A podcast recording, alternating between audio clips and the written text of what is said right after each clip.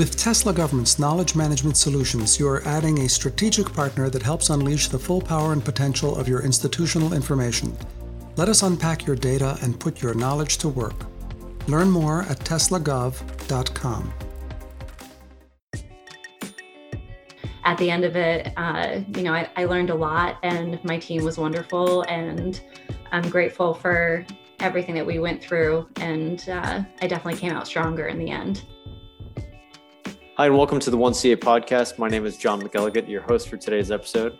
And we're joined today by Major Lauren Hall, who was a uh, team chief who led the 478th CA Battalion Alpha Company in support of CAPE 20.1. Uh, this was deployment to San Pedro Sula in Honduras. Major Hall, welcome. Hi, thank you. Happy to be here. I was wondering if you could tell the listeners a little bit more about your background and, and where you're coming from. Uh, sure. So uh, I started actually as a National Guard soldier and switched to the reserves. Uh, originally, I was an engineer officer. I actually went to Captain's Career Course as an MP. And then uh, while I was in Italy, I fell into a unit over there with civil affairs and fell in love. And uh, then went to the Civil Affairs Captain's Career Course in 2018. And here I am today. That's awesome. And when you say here today, you're currently uh, at Fort Bragg, North Carolina, in support of a, a, unit over there, right? I am. Yes, actually, I'm on an ADOS tour with USASOC G5, uh, working in the marketing cell uh, for to help re- enhance recruiting efforts for ARSOF. Congratulations on the progress you've made over the years, and congratulations on your promotion. We are here today to talk about San Pedro Sula, what that experience was like and the people on your team. So we want to go through a bunch of questions. First of all, CAPE, right? So it's not just something you wear. You deployed in support of what was called CAPE 20.1. Please tell for listeners what is CAPE? So CAPE stands for Civil Affairs Persistent Engagement, and the 20.1 is just the rotation that we're on. So the intent of CAPE is to build and sustain broad networks for continuous operations. It's a really unique program within USACAPOC reserves that models the SOCOM CME program. So we get to really live amongst the population rather than uh, do our operations from a base, which is one of the unique opportunities there. Uh, which is why we got to live within San Pedro Sula rather than uh, Soto Cano down in Honduras. So, one of the differences with CAPE too is that the funding authorities and permissions allow us to actually live in the towns. And it's a, it really is a once in a life opportunity to be able to do.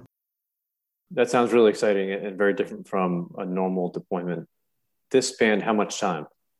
It was supposed to be a nine month deployment, but due to COVID, it turned into an 11 months. Wow. Okay.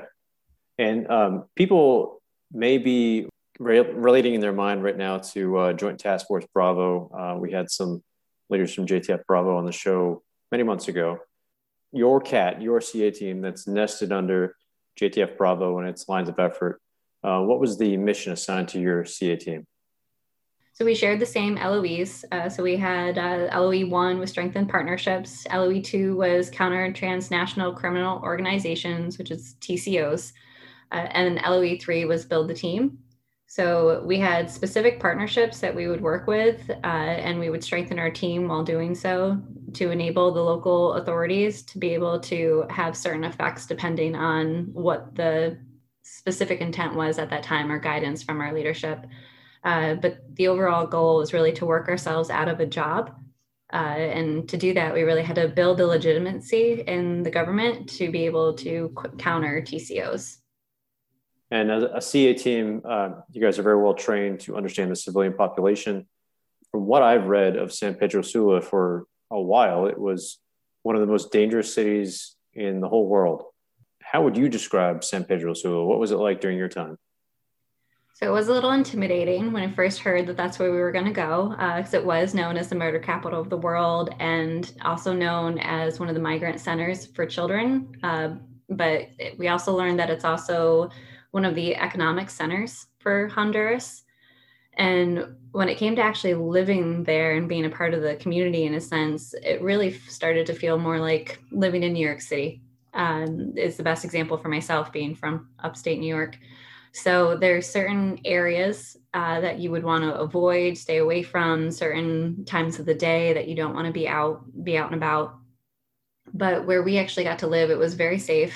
Uh, but the one unique thing that was took a little adjustment to uh, was that like you know we'd go to a coffee shop in the morning and there would be uh, security with weapons and pretty much any place that you went there was security guards that had guns. So getting used to that environment was definitely different. Overall it was a very friendly environment and not as intimidating as the newspapers had made it seem before getting there well that's great to hear uh, i'm glad you guys were safe during your deployment there as well. So a lot had changed, right? So you're on the ground. My understanding is you're there for almost four months, and then you were put on lockdown because of the COVID 19 pandemic. Could you describe, did, for example, did everything come to a halt? Um, how did you guys adjust what you're doing?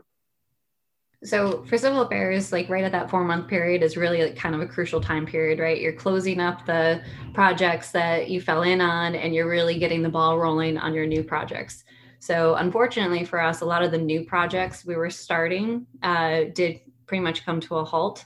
But the positive was that a lot of the projects that we were still wrapping up, we were able to still kind of continue. Uh, actually, one example, there was a school that had received some um, construction equipment and they were so determined to you know finish that project. And like we were still using technology like whatsapp and uh, phone calls and text messages uh, to get pictures and keep updated on their progress. They were actually threatened by the local police to be shut down multiple times because they were so determined to get that project completed because it meant so much to them.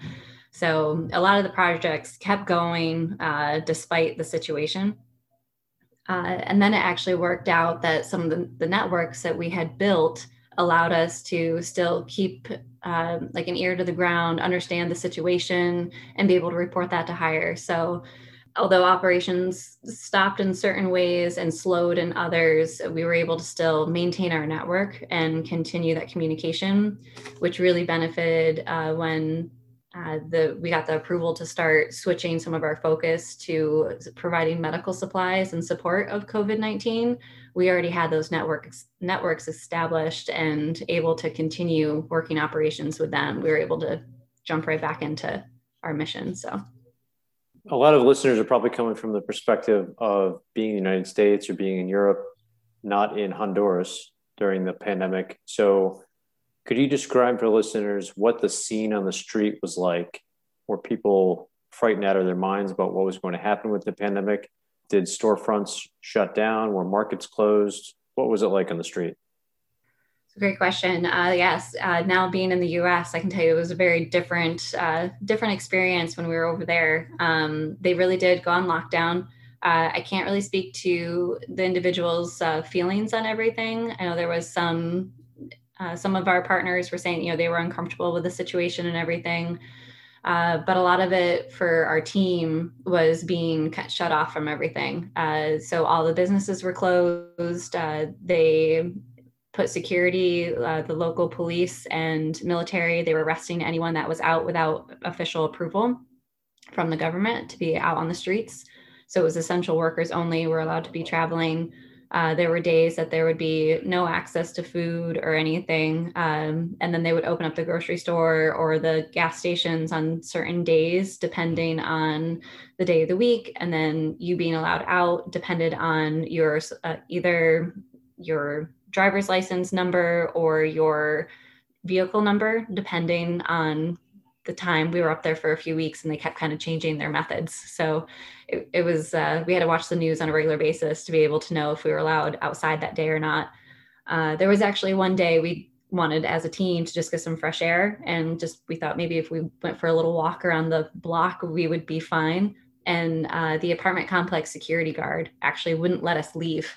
Uh, it was different to say the least. Uh, so being back in the states and still able to walk around and get fresh air is quite refreshing. yeah, a lot, a lot more limiters that we have here, and then uh, I would assume a, a, much higher level of healthcare. The healthcare system that we have here was much better than what you saw. Yes. So the ventilation systems over there, uh, I can't remember the exact number, but at one point in time, I believe it was like they had seven or 10 within the entire country. So uh, prior to COVID, um, my team actually did do a tour of the local hospital, which was supposed to be one. It's in San Pedro Sula, which is one of the largest cities in Honduras. So it should, you would imagine, have some of the best facilities. And uh, there was a individual that was hand squeezing a ventilator for uh, their husband, who we were told had fallen off of a cliff, and she's standing there. Yeah, and this is pre-COVID, yeah. and didn't have enough ventilation systems. So, um, in the sense of reaching the hospital capacity, uh, they were already over capacity. So, COVID definitely took a huge toll. Folks, you've been listening to an episode of the 1CA podcast with Major Lauren Hall. When we come back, we'll talk about whether her mission measured up and how so, and obstacles that she faced and how her team was able to overcome them. We'll be right back.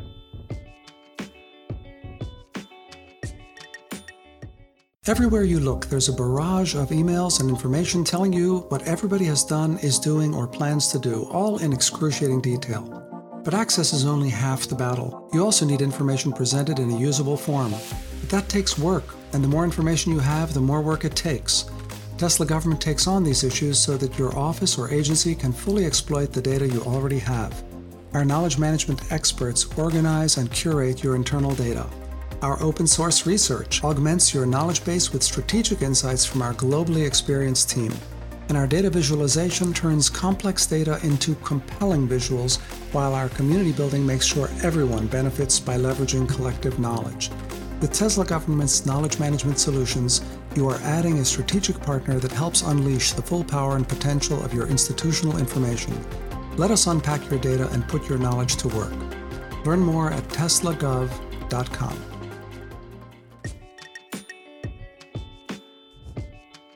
Do you have an idea for an upcoming podcast or know someone who may be a good person to interview?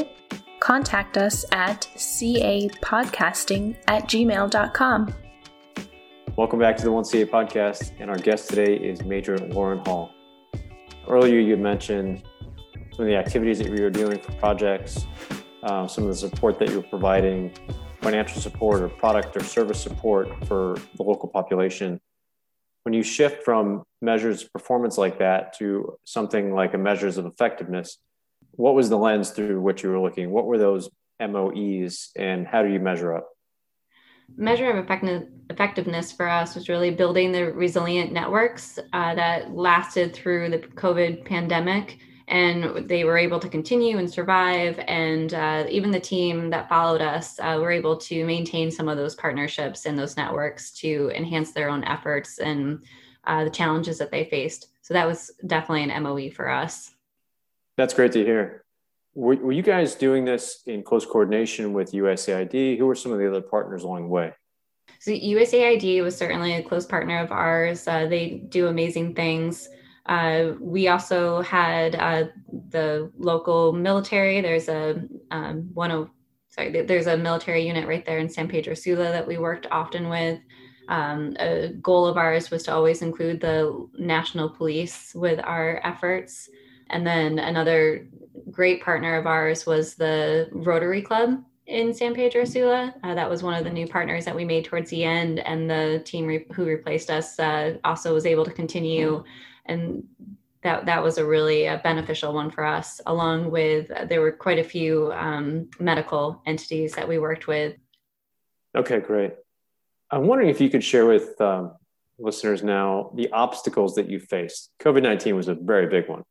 What were some of the obstacles, including COVID 19, that you faced um, during your deployment, and how did you work to overcome them? So for me personally, uh, one of the top ones was not being a fluent speaker in Spanish. We only had one fluent speaker on the team, and he was my team sergeant, uh, Sergeant First Class Hernandez. So having the team sergeant be the primary Spanish speaker was definitely a challenging obstacle that we had to overcome. It's really hard to be the translator and also the subject matter uh, expert on a lot of these interactions, as he had been on these type of missions before but my team did really great uh, learning Spanish while we were there and building those relationships by uh, tying Spanish key phrases in as often as we could. And that definitely helped the local populace kind of uh, appreciate the effort that we put in. And then we would have to work on uh, our systems at the end or our processes to help uh, Sergeant First Class Hernandez, uh, you know, fill us in on any of the Spanish conversations that we might not have been able to translate in the heat of the moment. Yeah, language is a big one. So, uh, in addition to Sergeant Hernandez, did you have local interpreters to support you? We did not. No. okay. Um, and what were uh, what, when you measure the level of language that's required, do you think, or that would have been uh, more helpful? Two, two, two plus, two plus three. The, the way that the military likes to measure um, someone's ability to speak and read and write in a foreign language was that as critical, or did you find that there were a lot of people in San Pedro Sula who spoke English too? In San Pedro Sula proper, like the metropolitan area, there were a few that spoke uh, spoke English well enough, and then those would usually be my primary contacts. I would talk with them more often for coordination pieces and everything. Uh, but as soon as we started getting to the outskirts, which tended to be the you know the schools, the uh, medical facilities that we would interact with, they only spoke Spanish, so that all fell solely on Sergeant First Class Hernandez. So I would definitely say like two, three pluses, three threes are required, and then a third with the two, just to be able to kind of fill in the gaps every so often uh, to really be able to not slow down at all. two other issues that we had. Uh, one was the transfer of authorities. There was kind of some lack of information as we switched from AOB having the main authority to JTF Bravo. They had maintained a lot of their information on Palantir. And uh, once we switched over, we no longer had access to that data. So uh, that was a huge challenge to overcome coming in, which then we just kind of really relied on our partners. And, you know, we're pretty transparent with them in the aspect of like, we're a new team, you know, please, you know, explain to us how did your relationship work before? And just kind of casually had them fill us in on bits and pieces that we weren't able to gain from the team um, during the RIPTOA and everything. Although the outgoing commander or uh, team chief and uh, NCO were great about staying in touch with us as we transitioned and everything. So we really appreciated that open communication, even once they were home and you know with their families again. That helped a lot. That's tough though. So you had no access to their reports, their data at all. It was just like starting fresh. You kind of talked to them once in a while, but you really were almost flying blindly for a while until you rebuild those relationships. Correct. And from my inst- understanding, unfortunately, this isn't a new thing. It happens pretty often to civil affairs teams. So Okay. Well, that's a good cautionary tale to uh, anyone else who's getting ready to go somewhere to know where those data are kept and how they can access them. Um, what other obstacles did you guys face? Uh, so for me, uh, I had the, the, personal challenge. Uh, I was a, a, new mom and uh, leaving my daughter for the first time for that significant amount of time uh, was definitely challenging. I had previously been a stay at home mom so, working on the interpersonal skills of working with three grown men on a close proximity. Uh, you know, I really want to give them a shout out for, you know, handling some of my mom stuff that just, you know, I'm, I'm a mom at my core. And although in some ways that's really good, in other ways it was things that I had to overcome on my own and figure out how to grow as an individual and as an officer. So there were challenges every day with that, uh, along with other things, of course. But at the end of it, uh, you know, I, I, learned a lot, and my team was wonderful, and I'm grateful for everything that we went through. And uh, I definitely came out stronger in the end. Thank you so much for sharing that because I think everyone faces obstacles like that, but they almost never talk about them, especially what you face as a mother or father. So kudos. Thanks for for being open to share that with everyone and uh, talking about how you overcame them. It's really clear that you learned a lot from your deployment going over to San Pedro Sula. I was wondering if you could leave some parting advice for any other CA teams who may be preparing to go to a place like San Pedro Sula in Honduras or elsewhere in, elsewhere in Central America. How should they prepare to do their research? Or to do a sort of left seat, right seat with the uh, the existing team or previous team? Uh, yeah, some of our uh, common ones that we would speak of quite often was definitely, you know, having the opportunity to learn the language a bit more. Uh, one way to work on that too, prior to getting there, is just start practicing reading the news in Spanish. Actually, learning their form of the language would be very beneficial, and being able to keep up with the current news and understanding the environment would be critical.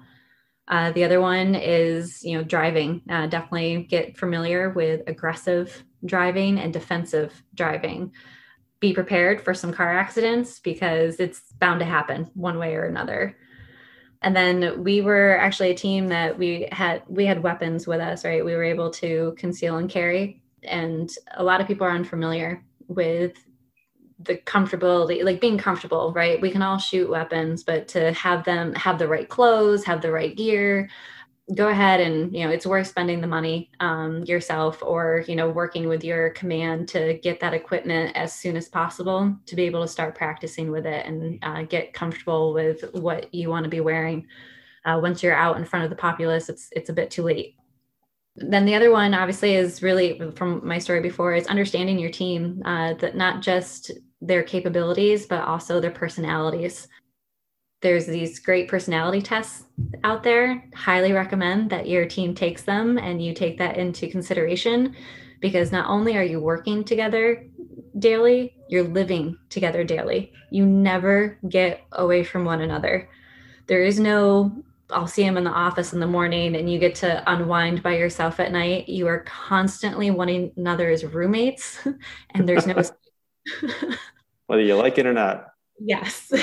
So understanding what makes them tick is really crucial to survival for, you know, nine months that turns into 11. And then of course, you know, the, the doctrine stuff of, you know, doing the proper analysis of the country that you're going to, to really understand the politics and the economics that you're about to get involved with. There's really yeah the the history that led to everything to really understand what makes um, the partners that you're going to be working with uh, tick you know th- there's a lot of history there that you can learn from thank you so much this was uh, an amazing amount of information very very helpful and eye-opening i think for a lot of listeners about what you did in san pedro sula what you and your team went through um, how you were able to leave some better improved projects behind and, and how you were able to uh, respond to what happened during a massive pandemic, which really changed things uh, a wild left turn while you were there.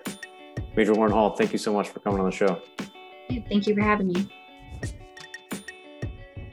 The Civil Affairs Association is calling for papers. As a green force that operates in gray zones, how should civil affairs understand competition? How would a global civil military network be a geostrategic game changer in the struggle with authoritarian powers for global dominance. To address these questions, the Civil Affairs Association and its partners invite civil military professionals to send original papers by the deadline of September 3. The top five papers will appear in the 2021 22 Civil Affairs issue papers, and authors will present them virtually at the CA Symposium this fall. The top three papers, as determined by symposium participants, will receive cash prizes. For more information, visit the CA Association website at civilaffairsassoc.org. Thank you for spending some time with us. Please subscribe and come back for another installment 1CA. Until then, be safe and secure the victory. In civil affairs, your success depends on getting the right information to the right people at the right time. Whether it's foundational information for a team about to head out on a mission or putting together a map or other data visualization to brief a general or an ambassador, Tesla Government Solutions and staff can help. With Tesla Government's knowledge management solutions, you're adding a strategic partner that helps unleash the full power and potential of your information. Let us unpack your data and put your knowledge to work. Learn more at teslagov.com.